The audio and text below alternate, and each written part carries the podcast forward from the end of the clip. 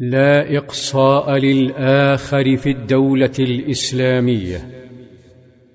بعد غزوة بدر ظل صلى الله عليه وسلم منشغلا كما كان بإرساء العدل والبناء والوعي. تجاهل الحاقدين وأصحاب القلوب السوداء. لم يقل لأصحابه صرنا أقوياء فأبلغوني عمن يكذبني.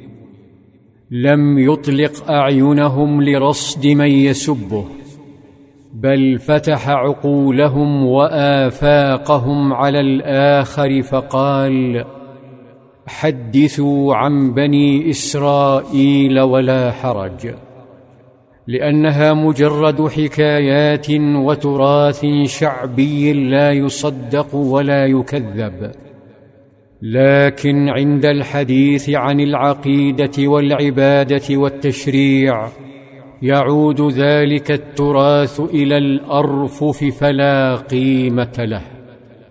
وما آتاكم الرسول فخذوه وما نهاكم عنه فانتهوا.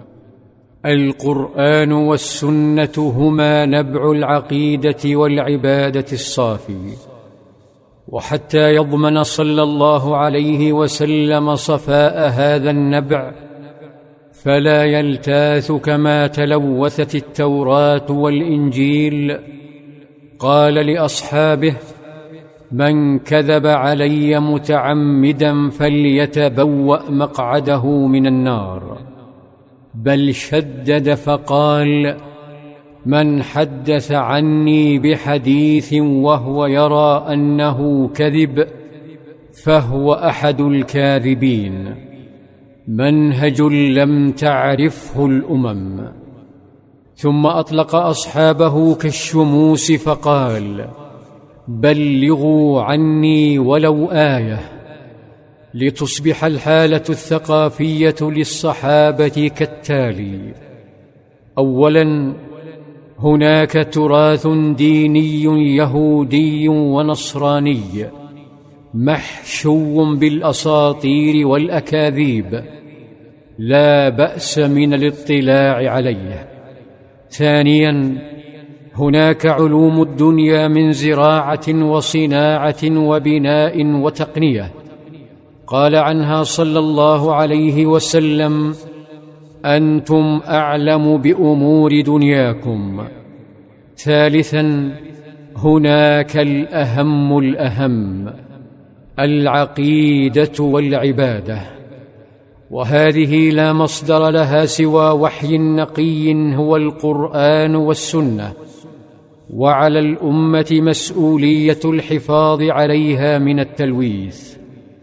شعر بعض المواطنين كالمنافقين واليهود برغبة شديدة في تحطيم هذه الدولة الراقية لكن قائدها صلى الله عليه وسلم كان أبرع الناس في لم الشمل ونشر الوئام.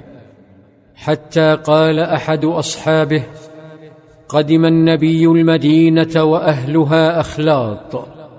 منهم المسلمون الذين تجمعهم دعوة رسول الله ومنهم المشركون الذين يعبدون الأوثان ومنهم اليهود.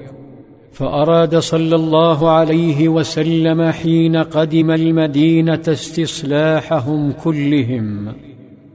وكان الرجل يكون مسلما وأبوه مشرك والرجل يكون مسلما وأخوه مشرك. اذا كان صلى الله عليه وسلم يريد استصلاحهم كلهم لا استصلاح المسلمين فقط.